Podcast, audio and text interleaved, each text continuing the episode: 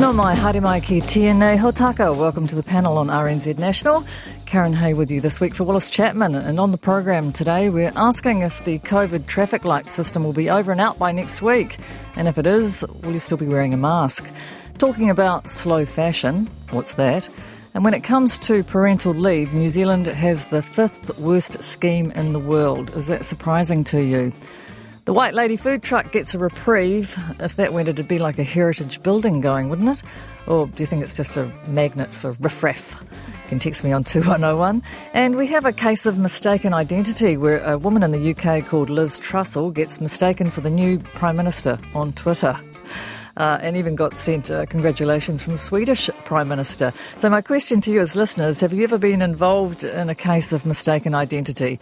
Has someone come up to you and asked for your autograph thinking you're someone else, or do you share a name with a celebrity? Any Michael Jacksons out there? You can text us on 2101 on any of our subjects today or anything you'd just like to talk about. We're very pleased to hear from you.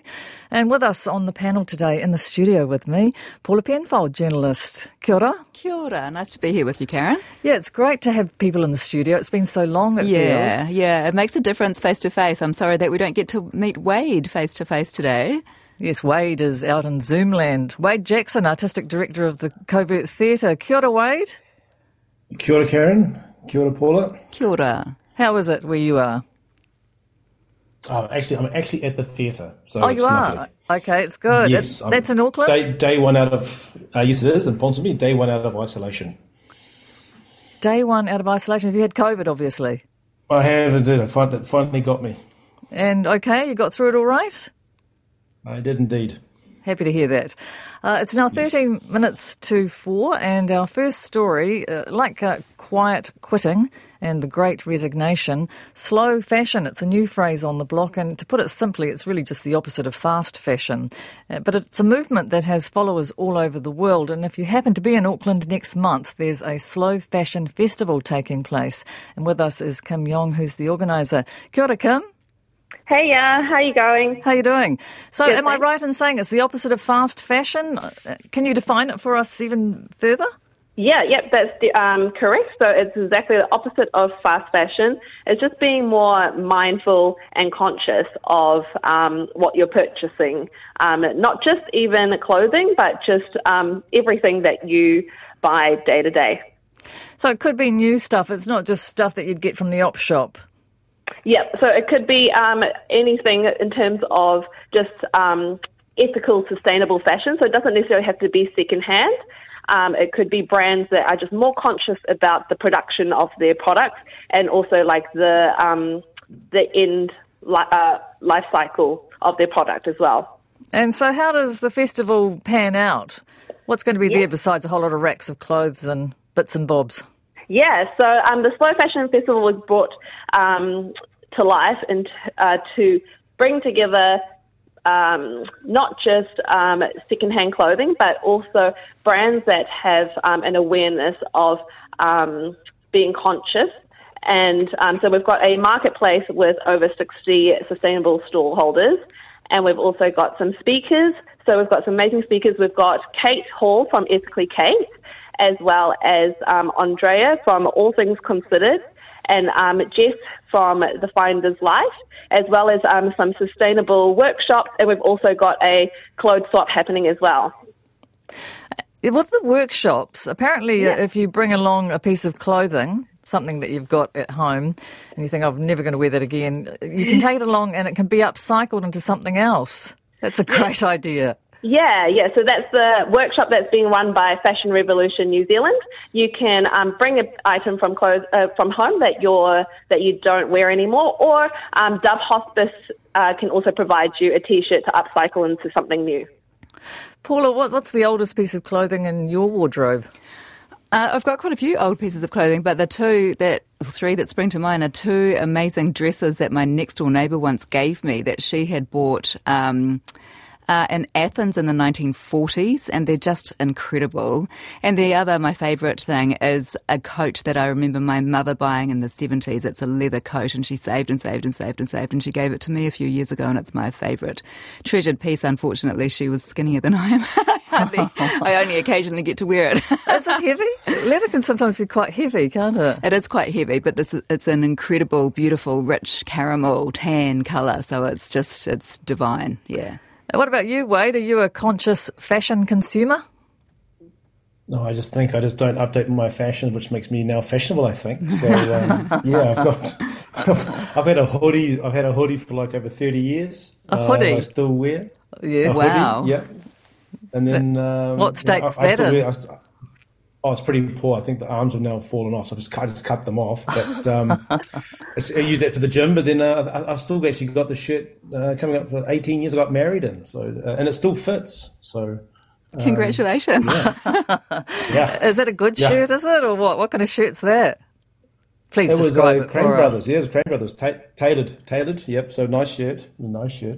So it still fits yeah. you. That is good. Well, they, they, of course, they say that clothes reveal a lot about you. So what do you think they reveal about you, Wade? Uh, that I'm cheap. but I'd have to, I'd have to say that Kim would think that would be good. That's good, isn't it, Kim? Yeah, yeah, definitely. I mean, the I mean the best thing really is to just wear what you already have rather than buying stuff, even if it is um, sustainable or pre-loved. Um, the best thing is always just to use what you already have. What about people who just think, well, I really like that, uh, you know, that, those trousers, that dress, I've got my eye on it, those shoes, um, you know, like the old days. Uh, what's your advice to them? How do, how do you think about going along to a shop? Do you have to just investigate its background?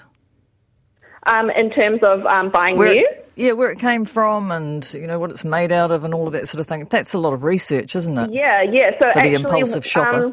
Yeah, definitely. So one of our speakers, um, Andrea, she founded a platform called All Things Considered, which actually is a big, um, pretty much like a big like directory of um, the common brands that you find in the mall and online, and um, they've put it in a very easy um, to read way for like the normal person um, to see what brands are ethical and sustainable. Um, and it's called All Things Considered. So if you're interested in um, purchasing more sustainably or ethically, that's a great platform to start. start Can you with. give us top three off the top of your head, or perhaps we don't want to hear the bottom brands? three? Yeah, oh, good. Yeah. Um, we've got, I mean, in terms of brands, there's a lot of good ones in New Zealand. A lot of New Zealand made um, brands are great. Um, I would say, um, well, from the top of my head, um, there's a great um, activewear brand that actually is going to be at our um, festival called Ebb and Flow, which is a sustainable um, activewear brand. Um, and also, for me, I actually love buying pre-loved. There's a lot of um, Instagram resellers at the moment that um, source vintage and pre-loved clothing. Um, so that's also a great way to um, buy secondhand if you don't really want to search through the op shop. Right. Pre-love's such a lovely phrase, isn't it, Paula? pre-loved. You've got a pre-loved leather jacket. I have. yeah, and you know, and my daughter in particular likes to shop that way. It's it's such an important um, that I like the sound of that. All things considered, site because you know the issue the issues are serious, aren't they, in terms of fast fashion and the exploitation of labour internationally. And you know, w- when you see a T-shirt that arrives in New Zealand and retails for you know five or ten dollars, you've got to ask the question: How on earth did that get here for that price? Yeah, but then the difficulty arises, doesn't it, Kim, of you know uh, of privilege and you know affordability and and and that's a difficult one to navigate in terms of your ethical choices versus what your budget is, right? Yeah, definitely. I mean, fast fashion is obviously very accessible for a lot of people, um, and to be able to purchase more sustainably, not, naturally the prices are a little bit more because obviously with the um, ethical production line. Um, but yet, all things considered, makes it a little easier for you to be able to search which brands um, are more conscious about how they're producing their um, products. Very good, Kim. Thank you very much. And it's on on the 8th of October at uh, the Barfoot and Thompson Netball Centre in Takapuna. Yes, that's right. And you can purchase tickets um, on eventfinda.co.nz. Thanks, Kim. Good luck with it. I hope it goes well. Thank you. Thank you very much. Uh, there's a text here for you, Paula. Um, Hi, Karyn. I worked with Paula's mum in the late 70s, architect's office. She may have worn your jacket when I knew her back then. cool. That's so cool. that was from Wendy. So nice one. Yeah, your she ja- knows the colour of it exactly in that case. Yeah, your jacket's been around. it is. Uh, it's coming up five minutes to four, and I've been thinking. Let's start with you, seeing you're sitting opposite me, Paula. What have you been thinking about? I've been thinking about our collective civic responsibility in the lead up to the local body elections, and this comes off the back of uh, a piece that we published a few weeks ago, three weeks ago. Uh, I work for Stuff Circuit, which is an investigative team at Stuff, and we published a documentary called Fire and Fury. And off the back of that, we looked at um, moves by some organisations to uh, infiltrate, in a way, local body, the local body election process. The lead, the lead organisation in that regard is called Voices for Freedom, but. Um, off the back of that, there's been some really incredible reporting by my colleagues around the country looking at individual candidates who have put themselves forward for election at local in local bodies. And I'm just looking at one from one of my Wellington colleagues, and the headline is Council Candidate Wanted Top US Health Official Executed. Seriously? Seriously. And so this is a candidate at the Hutt City Council. And one of the conspiracy theories that that one has been promoting uh, is that police are protecting prominent paedophiles. Um, another one has described people who are vaccinated as lab rats. And there are many conspiracy theories that are finding their way through to these people who are putting themselves forward for local body elections. So the thing is, you know, that we'll do as much reporting as we can. But I think that, it, you know, it's we are all responsible individually for finding out what we can and asking candidates what their views are, what they represent, uh, especially when off the back of all this reporting, we can see that there are efforts by candidates and instructions to candidates who are affiliated to some of these groups to scrub their social media. So now and in the future, probably these candidates will be a bit more careful about hiding their conspiratorial views and their affiliations. And so it becomes it comes back onto us as individuals to make sure we know who we're voting for because there is a real threat and challenge to local and regional and central democratic processes through this uh, undeclared affiliation.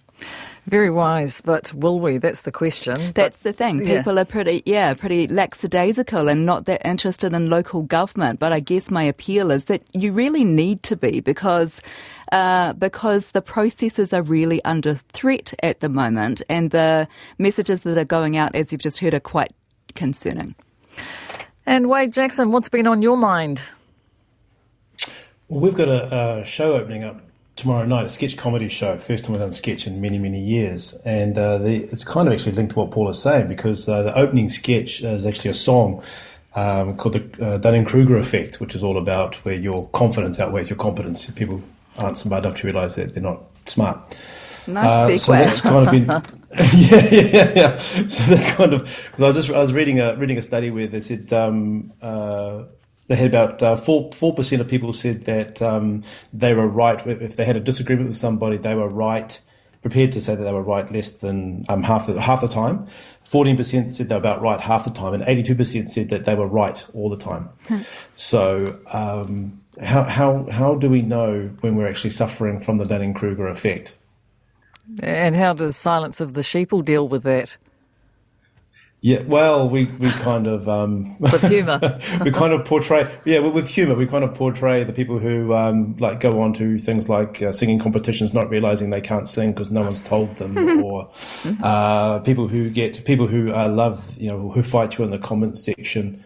Uh, without trying to sing the song, I think some of the lyrics are something like, you know, he'll fight you in the comment section because his own opinion gives him an erection, kind of thing. so, um, yeah yeah, so it's that kind of uh, we, we, we attack it. We, we, we, attack it. Well, with comedy, I guess you can attack with a rubber sword, but we uh, yeah we just poke fun at the fact that um, uh, many of us are too dumb to realise that we're too dumb. Yeah, and they won't realise. They, I say, we won't realise even if we're listening yeah, to it, will we? The Dunning Kruger effect. Exactly. Uh, yeah. I'm, yeah, we'll just be going like, aha, those people. Those yeah, people. they lack intellectual humility. Yes. Wade Jackson, artistic director of the Covert Theatre, and Paula Penfold, my guests, will be back after the news.